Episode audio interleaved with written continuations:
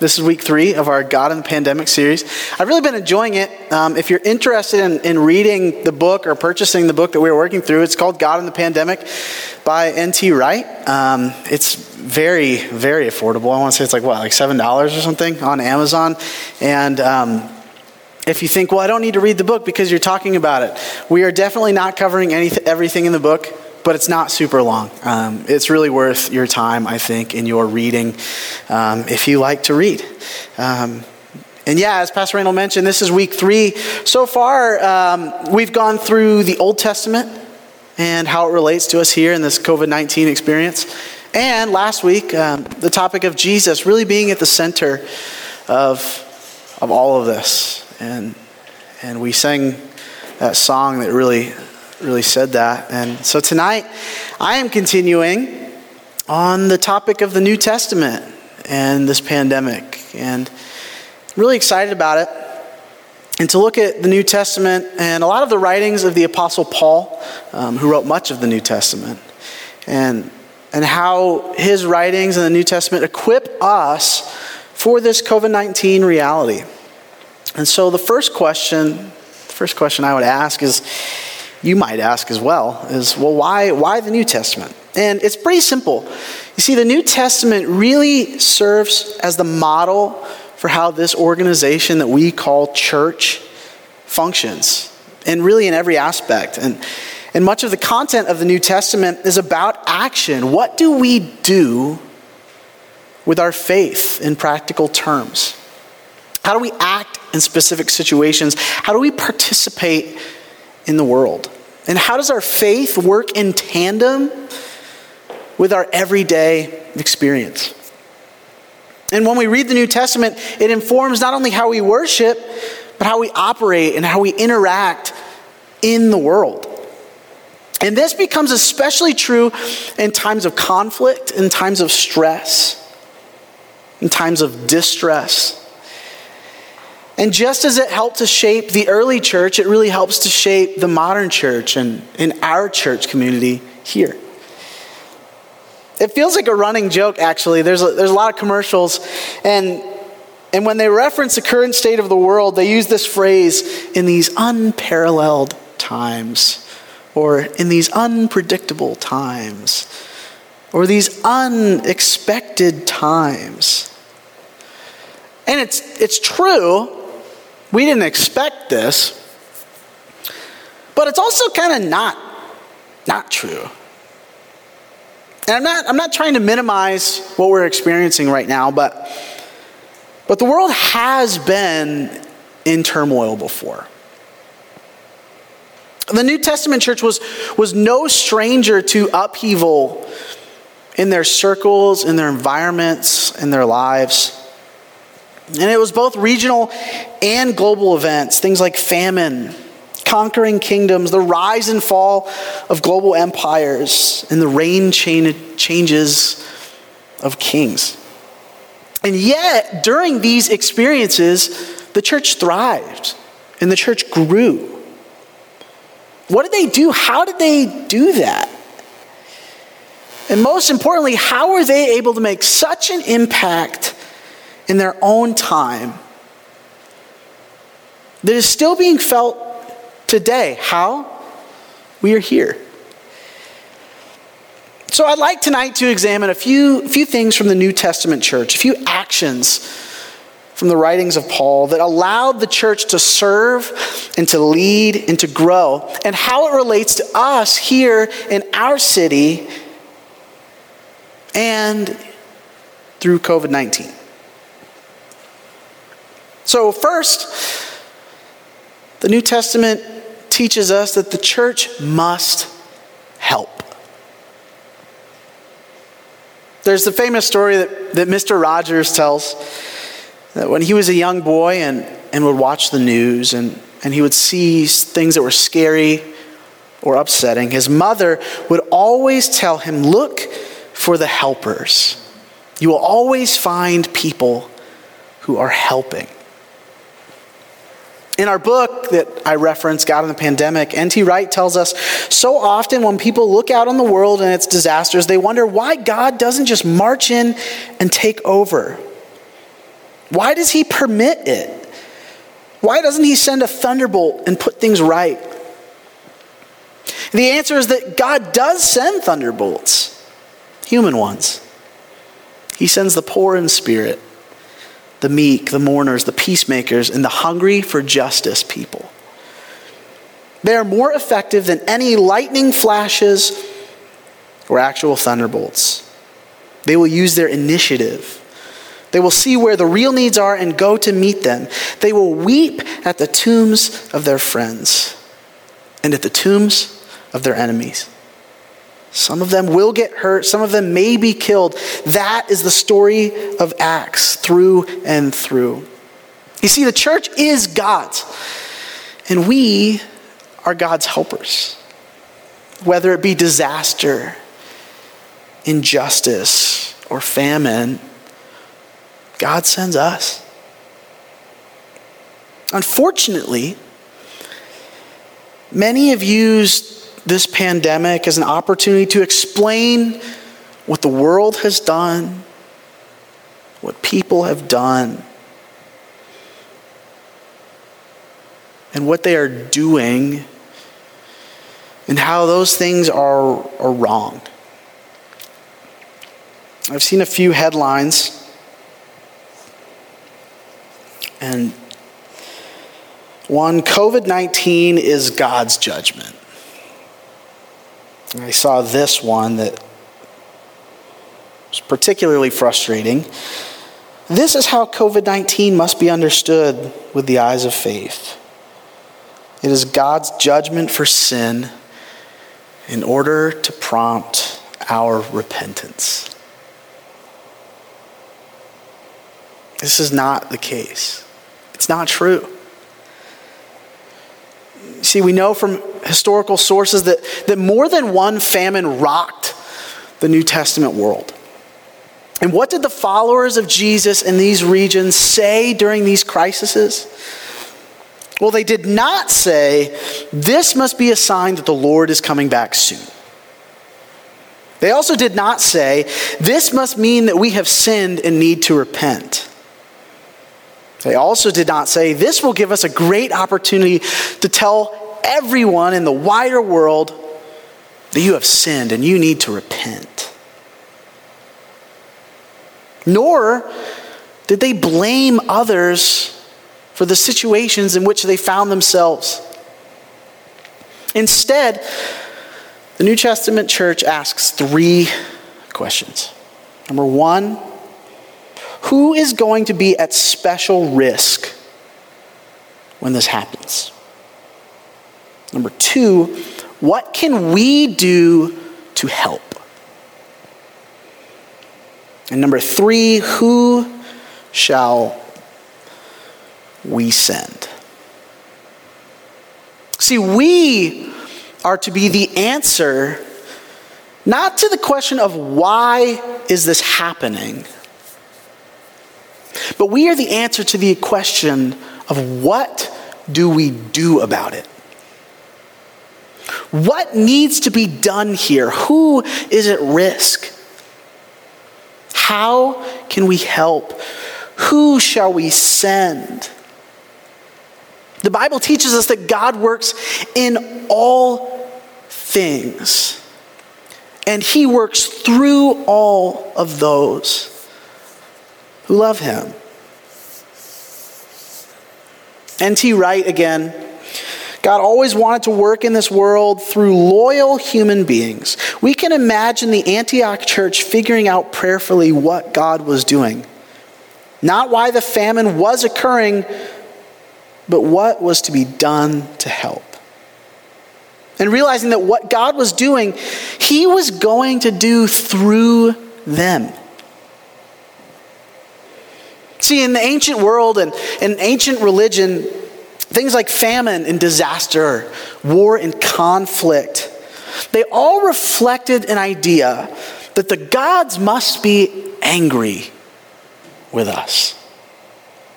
Thereby enabling prophets to call for repentance. But you see, when Jesus came, he puts an end to that.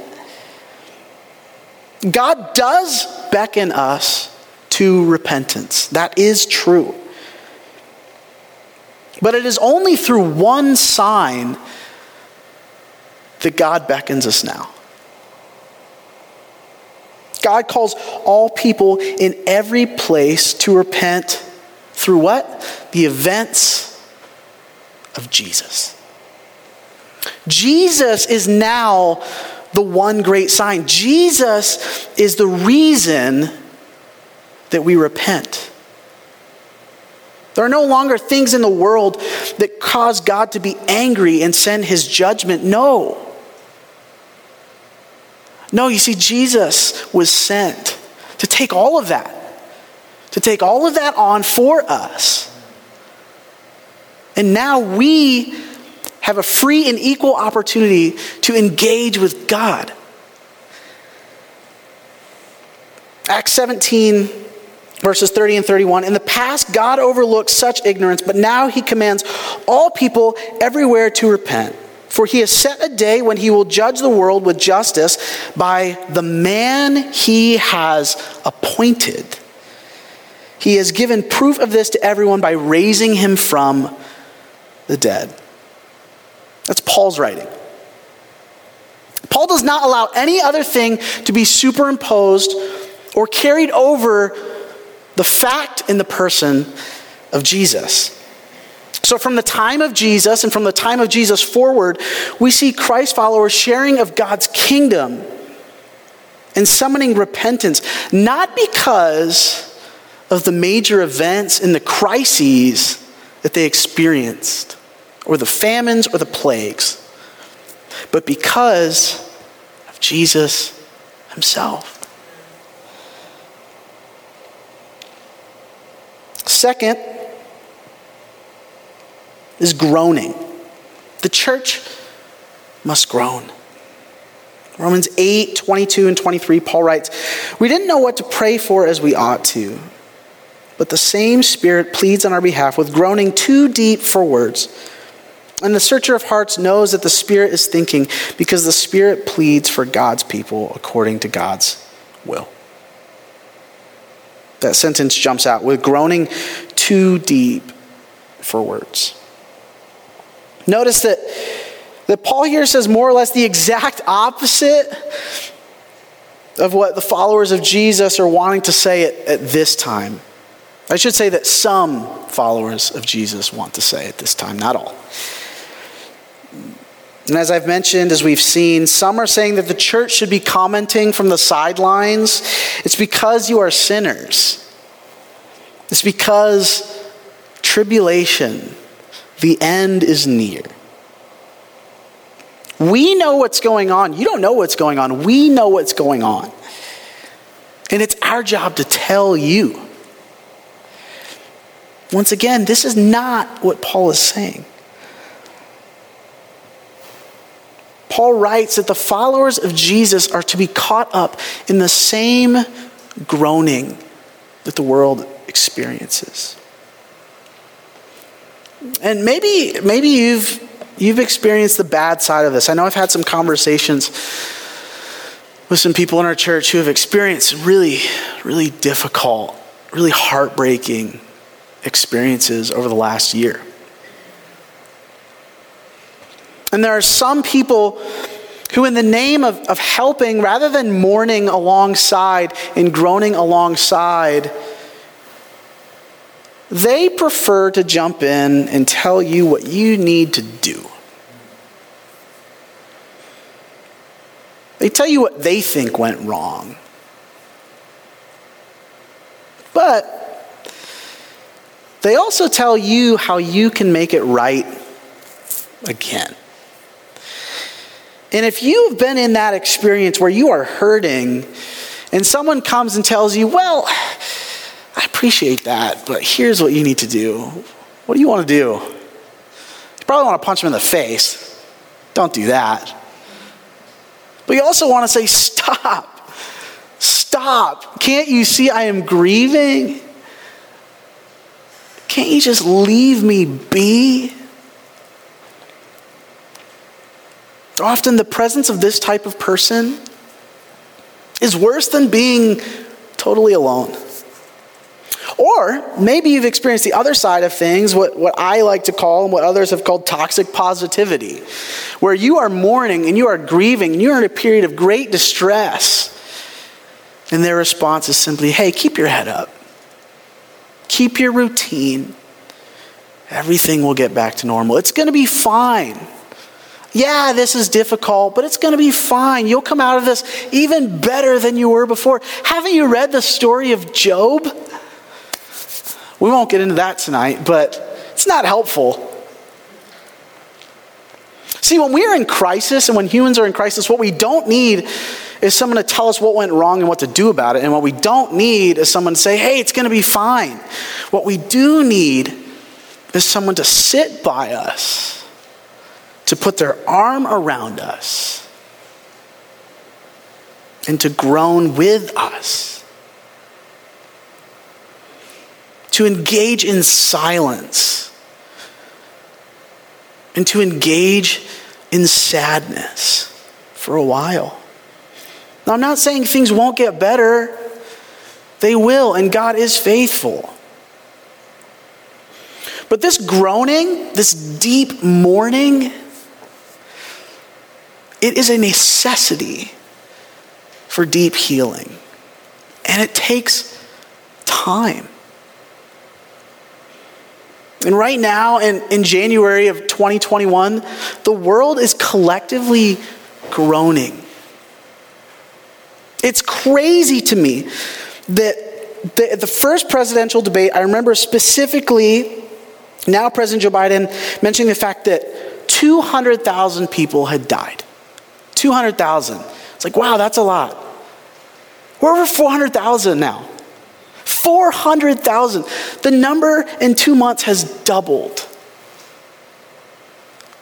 And we are hurting, and we are groaning, and we are in pain, and the world is in pain. And what the world doesn't need right now is a church focused on pointing out how we got here, or a church pointing out how we can fix it and make it right. What the world really needs is a church that is well versed in sitting with an arm around the shoulder in silence and allowing people to feel. And allowing people to feel and experience deeply. And just as the earth is groaning, the Holy Spirit pleads with groaning too deep for words and calls for us to participate as well. If you joined us last week um, during the music portion, I read an excerpt from, from this book, God in the Pandemic. And the conclusion of the paragraph that I read leads to my final thought. So if you don't mind, I want to read it one more time. He writes Here's the world groaning in travail there hasn't been a moment like this in my lifetime. It is taking its toll not only in many thousands of deaths, but in the stress and distress of millions. So, where should the church be in the middle of it? We are painfully aware of a big gap between the people we are right now, weak, frail, and the people that one day we shall be risen from dead, into a glorious, new, and immortal physicality. At the moment, this means that we share in the groaning of creation. This speaks directly to questions about what the church itself should be doing at this present time. The thing above all which the church should be doing right now is praying helping, groaning, and praying. Looking at Romans 8 again, Paul writes, We don't know what to pray for, but the Holy Spirit pleads on our behalf. And as it relates to the affairs of this world right now, and as it relates to this pandemic caused by COVID 19, we're at a loss. And it's gone on for such an amount of time that it kind of feels like groaning is about all we've got left. Because, quite honestly, I'm not sure what to pray for. And maybe you feel the same way. It's like we've been praying for, for an end to this pandemic for a long time. We've been praying for a vaccine to come, which it has, but we haven't necessarily gotten it yet. We've been praying for protection for our friends and our loved ones. And we've covered that. And I'm not saying that we stop praying for those things, we don't. But at a certain point, if you're anything like me, you stop, you say, man, I don't know what else to pray for. And Paul encourages us that this feeling is not something to be ashamed of. It's a natural part of being human. Because we don't know, and, and we aren't in control. And we certainly don't feel much glory in these circumstances. But according to Paul, these are the very moments when we become enveloped in a life full of the presence of God. And when we don't know what to say or what to do anymore, the Holy Spirit groans. And in his groaning, the Bible says that he's ever interceding. Interceding in our silence and in our pain. And that must be our vocation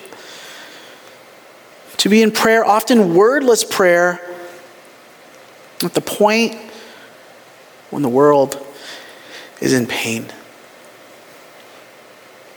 N.T. Wright tells us that it's, it's in these moments when, when any words we try to say come out as sobs or tears, we have to remind ourselves that this is how God the Spirit is present at the heart and of the agony of creation.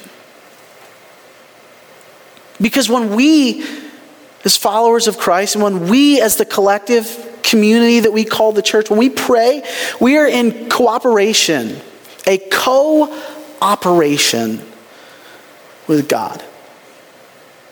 And in these moments, God works in us and through us and in tandem with us. And He listens to the prayers of His people. I heard a new song uh, this past week. It's called Jesus, I Have My Doubts by uh, Jon Foreman. And it's a really, really heavy song. And, and it's a really, really thoughtful song. And it's a really, really soul bearing song. And, and it is so thoughtful and, and so biblical and so authentic that as I was listening, I found myself saying, like, this is better than a lot of, a lot of worship music that I hear right now. And it's a song that I feel would be totally at home if you dropped it into the Psalms of David. In the chorus, the chorus says, When everything that's right feels wrong, all of my belief feels gone, and the darkness in my heart is so strong, can you reach me here in the silence? Singing these broken songs, looking for the light for so long. But the pain, it goes on and on and on. Can you reach me here in the silence. To which I would add that Jesus answers with a resounding yes. Yes. When everything feels out of sorts, we pray. And when we don't feel like we have the words left, we still pray. And this could be an entirely separate teaching, but I'd add that praying doesn't always mean using words or asking for things or speaking things. See, prayer is entering in a holy communion with God. Prayer is creating moments to dwell on every part of what God is His mercy, His grace, His justice, His healing, and His peace. and is inviting God to move among us and with us and through us to ultimately to accomplish what he wants to do in a cooperation with us. And so we as the church informed by the New Testament, we respond with helping, we respond with groaning, and we respond with praying. So I'd like to leave us with, with the three questions asked by the New Testament church in their own time of crisis once again. Who is at risk? What can we do to help? And who shall we send?